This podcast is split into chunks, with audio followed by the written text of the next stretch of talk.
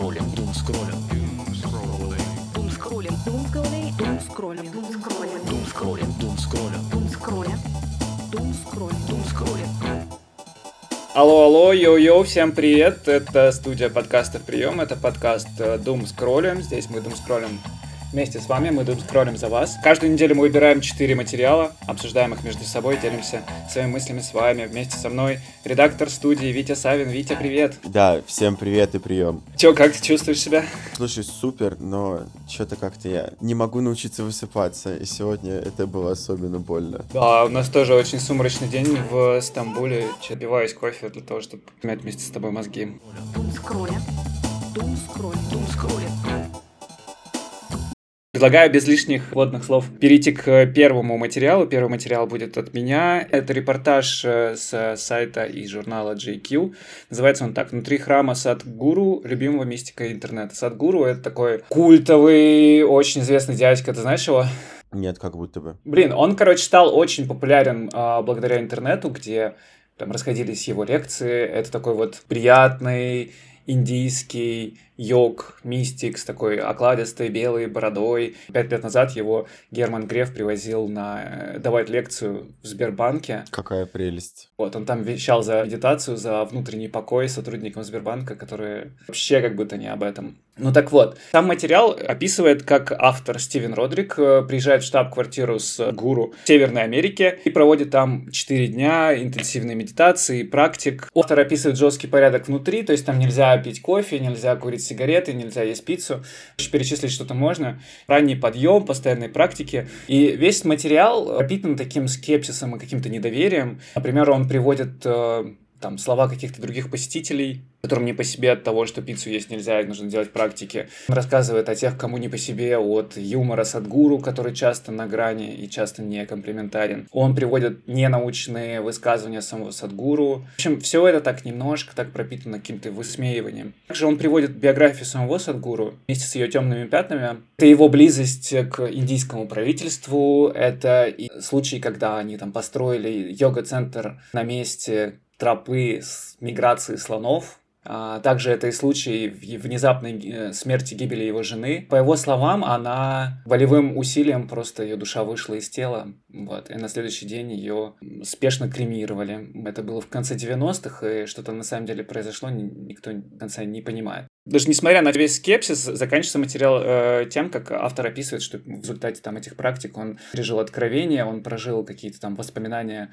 которые его преследовали. Он почувствовал благодарность, потому что, как минимум, у него есть вот такая работа, у него есть такая возможность посещать такие необычные места, разговаривать с такими необычными людьми. В общем, а, получился вот такой сбалансированный материал, где он попробовал и про хорошее рассказать, и покритиковать. Я хотел сказать про Миров вообще, вот в плане Садгуру. Он прям непререкаемый авторитет для очень многих. Но сейчас мир так устроен, что за каждым должно быть что-то такое вот непонятное, серенькое, темненькое, чтобы как, как бы било по его репутации. Мне интересно, что ты по этому поводу думаешь. Согласен ли ты с тем, что в современном мире не может быть непререкаемых авторитетов, котор- которым бы вот все доверяли?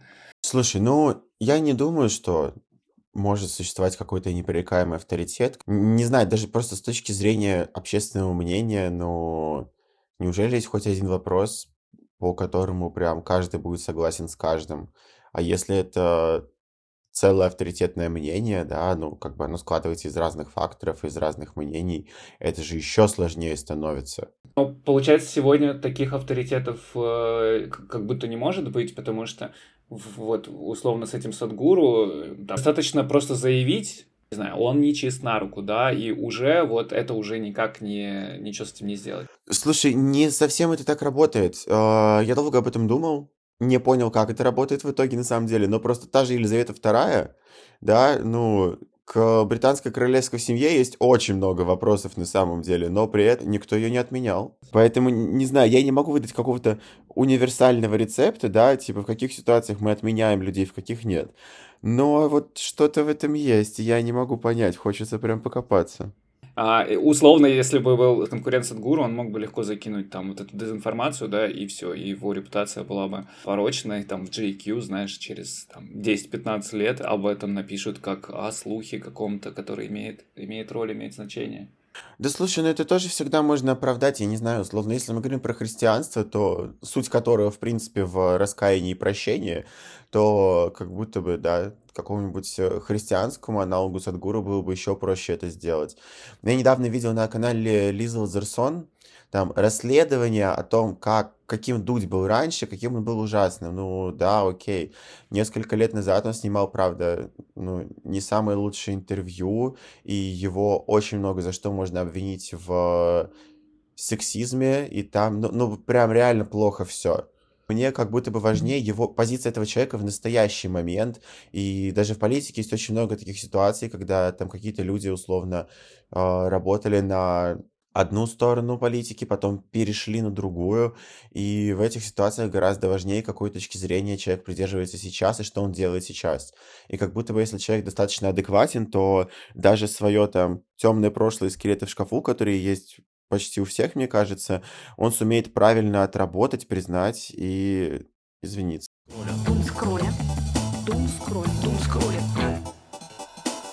Но если уж мы заговорили про христианство мельком, то Давай заговорим о одном из христианских грехов, а именно о суициде. Я нашел на The Atlantic материал, который называется «Удивительный эффект пандемии на рейтинге суицидов». Этот материал написал автор под именем Кленси Мартин, и он описывает, что в марте 2020 года, когда началась пандемия по всему миру, локдаун, они с э, женой и ребенком уехали куда-то там в дальнюю деревню и так далее. Этот опыт был чуть ли не самым лучшим за всю его жизнь, потому что у него есть определенные психические расстройства, депрессивные расстройства, и он предпринимал около 10 попыток суицида в своей жизни. И тут раз, как будто бы пандемия, но ему резко стало сильно лучше. И тогда он начал изучать вообще всю эту тему влияния различных кризисов на суицидальные рейтинги в разных странах мира, и выяснилось, что разные кризисы снижают количество людей, совершающих суициды.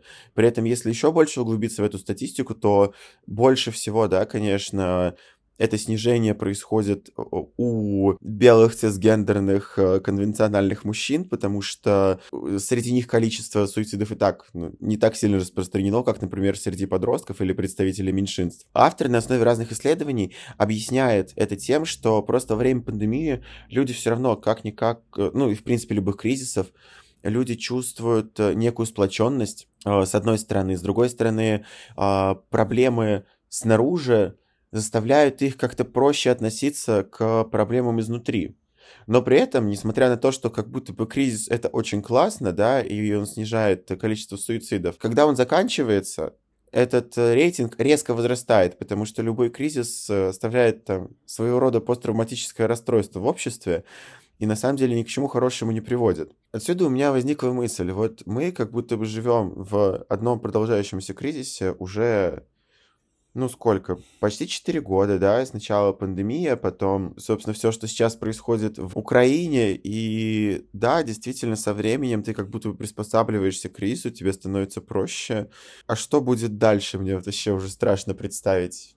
Вот, и как ты вообще, Юр, а, как твое ментальное состояние во время всех этих ситуаций, понятно, за последние 4 года, понятно, что, скорее всего, было очень сложно, но начинал ли ты думать о том, что больше происходит в мире?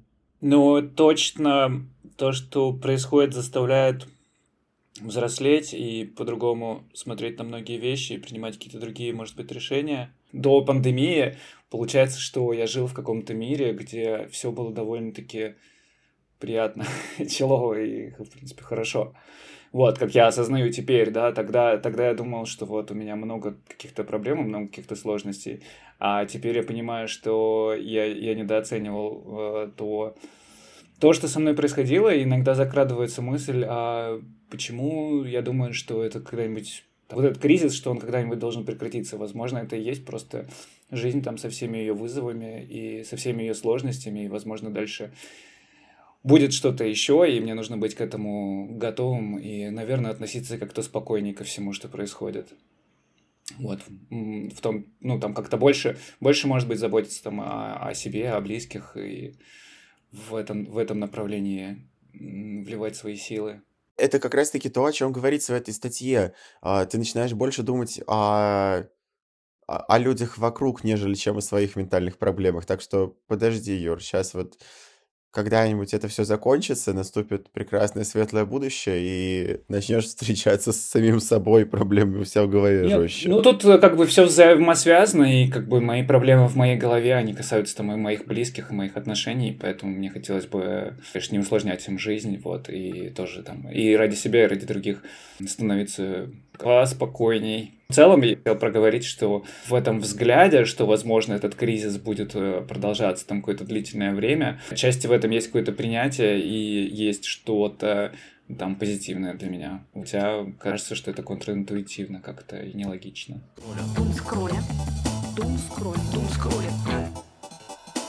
Серьезные темы мы поднимаем в Думскроллем. В Чикаго Ридер вышел материал на тему, который называется «Почему ты разговариваешь с бомжом?». Первую половину статьи автор э, Кэти Праут описывает свою историю с э, бездомным в чикагской подземке.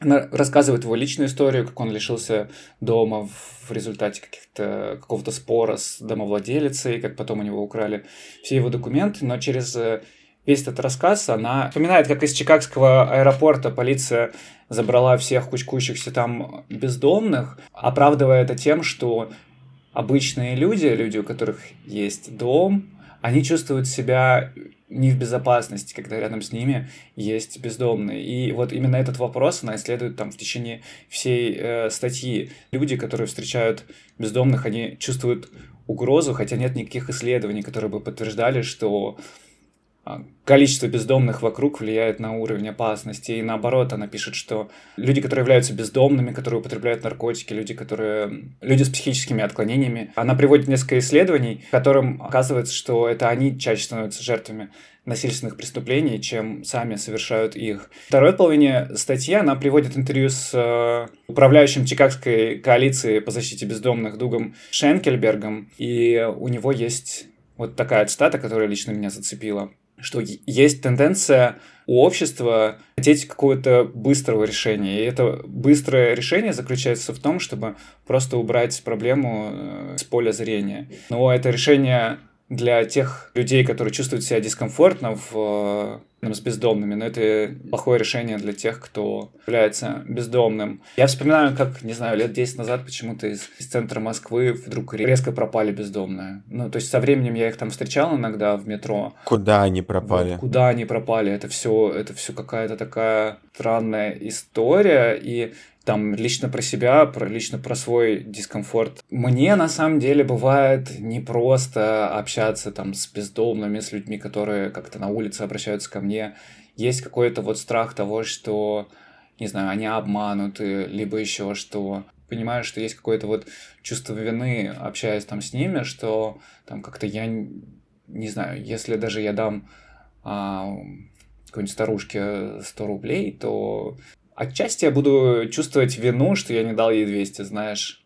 Слушай, ну, я бы сказал, что это такая типичная штука из разряда «мы и они», потому что мы ощущаем другость этих людей очень сильно и очень резко на фоне, там, условно, всего окружающего общества. Поэтому, да, конечно, у нас возникает определенная фобия. Насчет э, чувства неудобности, вот я бы не сказал, что я его испытываю, потому что ну, я в свое время просто достаточно много общался с такими ребятами, там, в силу того, что учился на Китай-городе, и я не знаю, как ты говоришь, куда они пропали, ну, на Китай-городе... Были, да? Э, они живут вечно, да. Ну, правда, это, это была абсолютная база, то есть пока я иду, допустим, от метро до универа, там, ну, минимум пять спящих тел на улице я обнаруживаю. Угу. Да, действительно, некоторые из них очень там любили пообщаться. Я встречал несколько там, условно, у которых есть документы, которые собираются куда-то идти работать и что-то там менять. И знаю даже одну историю такую, как э, когда, да, а, мужик реально пошел на работу, там со временем снял себе жилье, и не знаю, что с ним сейчас, но как бы на улицах я его больше не вижу. И поэтому я не, реально я не испытываю какой-то ну, чувство дискомфорта, когда, допустим, я не даю этим людям денег или даю, но там условно мог бы дать больше, потому что я понимаю, что после меня они пойдут еще к 10 таким же людям, и кто-то им денег даст, и, возможно, они начинают просто паразитировать в какой-то момент. И как будто бы это не классно. Это, ну, знаешь, как хочешь помочь бедняку, дай ему удочку, а не рыбу. Вот в этом что-то есть. И так недавно у меня прям был кейс, пару дней назад мы с подругой стояли ночью, ждали автобусы на Манежке. И нам нужно было два разных автобуса, а, которые идут а, к Манежке и потом расходятся. Вываливается из автобуса на остановку мужик, а, абсолютно пьяный, бездомный, с волохом вещей, и начинает ко всем подходить и спрашивать, как ему добраться до Третьяковки. Очень ему надо в Третьяковку в пьяном состоянии, когда, ну, типа, время 3 часа ночи. И, ну, все как бы его просто игнорируют, игнорируют, и мы тоже, но при этом я внутреннем понимаю, что единственная причина, почему я ему не говорю, где находится Третьяковка, как туда доехать, только потому, что туда надо ехать на том же автобусе, на который сейчас надо сесть моей подруге. Жесть, понял. Ну, да, да, то есть, типа, такая ситуация. А, по итогу мы даже чуть поболтали, он, правда, начал приседать за уши, я говорю, так, родной, ну, как бы все, у нас тут личный диалог. Он говорит, да я только, я говорю, нет, не только, это значит, что надо отойти от нас. Он такой, да, все, вообще понял, без проблем. Ну, то есть с этими людьми реально как бы, ну, можно разговаривать, они достаточно адекватные, да, они ведут себя эксцентрично, но они тоже все еще люди. Поэтому тут, знаешь, как будто бы просто не хочется убегать из крайности в крайность. Или жестко как бы жалеть их, безусловно, или прям вообще отменять. Дум-скроллинг. Дум-скроллинг. Дум-скроллинг. Ну и, собственно, к слову о взаимодействии и коммуникации с другими людьми, я нашел абсолютно прекрасную, немножко, как мне показалось, абсурдную, возможно, в силу возраста статью на Воксе, которая называется «Как найти своих людей». Авторка этой статьи, э, Лейн Мур, пишет о том, что с возрастом друзей ну, начинает становиться как бы сложнее искать, что, в принципе, закономерно, потому что там, мы понимаем, как искать друзей, когда мы, условно, в детском саду, в школе, когда мы в университете, потому что, ну, у нас всегда есть какое-то комьюнити рядом, с которым мы проводим много времени. На работе, возможно, это уже становится чуть сложнее, потому что здесь э, начинается несколько другой формат отношений, нежели чем в университете. А вот где ищут друзей люди, которым, там, я не знаю, условно, за 30, за 40 лет, я сейчас сказал за 30 и понял, что тебе, Юр, за 30. Нормально. Вот. Ну, ну, то, ну, то есть в целом суть, да, в том, Я что могу рассказать, чем что, старше... где- где- где да, да, да, да, да, я еще думаю, как раз сейчас Юра расскажет, ура, ура, у нас есть репрезентация этого опыта. Становится как будто бы их сложнее искать, и авторка предлагает несколько инструментов, скажем так. А, При этом мне они показались достаточно забавными. А, Например, э, написать какому-нибудь человеку, с которым вы постоянно там э, коммуницируете онлайн, там из разряда, не знаю, возможно, вы лайкаете комментарии друг друга в каком-то паблике или спорите под какими-то твиттер-тредами. Во-вторых, ходить в какие-то там развлекательные места или рестораны одному, потому что авось кого-нибудь встретить. Или, например, там просто ходить на прогулку в парк с собакой, и там вот вы познакомитесь. Из всех этих советов мне как раз-таки больше всего понравилась история про прогулку в парке с собакой, потому что как будто бы это сближение на основе общих интересов. При этом, э, с другой стороны, я не знаю, возможно, странный, наивный вопрос, но, блин, а как вот искать друзей специально? Ну, а, в силу возраста, возможно, я так рассуждаю, да? Это же как будто бы должно произойти само. И даже если мы пойдем в парк гулять с собакой, ну, как бы, окей, я могу с кем-то начать общаться, но ка- какова вероятность, что нас с тем или иным человеком объединяет больше, чем просто любовь к собакам? Мне, кстати, тоже из всех, из всех вариантов э, почему-то вот именно с собакой больше всего понравилось. Вот. Ну, не знаю, может быть, потому что есть какой-то общий повод, э, чтобы поговорить. Насчет того, чтобы друзей искать специально. Ты знаешь, наверное, мы с тобой достаточно все-таки идеологизированные, увлеченные люди. И то, чем мы занимаемся, в процессе этого мы так или иначе встречаем других людей, которые разделяют там наши интересы, наши принципы, с которыми нам там интересно что-то делать, да, и в результате этого, ну, мы так, так же и мы с тобой, собственно, познакомились. Мой, мой принцип в этом смысле, как человек за 30, могу посоветовать просто заниматься своим делом и заобщаться с другими людьми, которые занимаются таким же делом, и сотрудничать, и в результате можно встретить много классных людей. Но при этом я вспомнил, как мы с тобой обсуждали вот этот кейс реплики, обсуждали а, одиноких людей, которые нашли какое-то утешение и поддержку в общении с чат-ботом. И, блин, я понимаю, что это не, это не такие люди, как, э, там, знаешь, э, которые там пилят подкасты, ходят на тусы, не знаю, делают музыку, делают какое-то творчество. И это люди, которые, у которых, возможно, круг интересов вот как раз, не знаю. Блин, ну это просто как-то звучит грустно, потому что у меня первым делом всплывает в голове такая метафора, как э, два мигранта из одной страны, э, совершенно разные, которые на самом деле ну, не интересны друг другу, им не о чем разговаривать толком. Но когда они сталкиваются вот в той стране, в которой они мигрировали, они просто начинают как-то дружить и взаимодействовать только потому, что они говорят на одном языке. И при этом на, на самом деле они оба понимают, что, ну, типа, будь у них условно другие варианты, они бы, ну, особо не общались, скорее всего. А, есть строчка у группы Love, очень классная группа.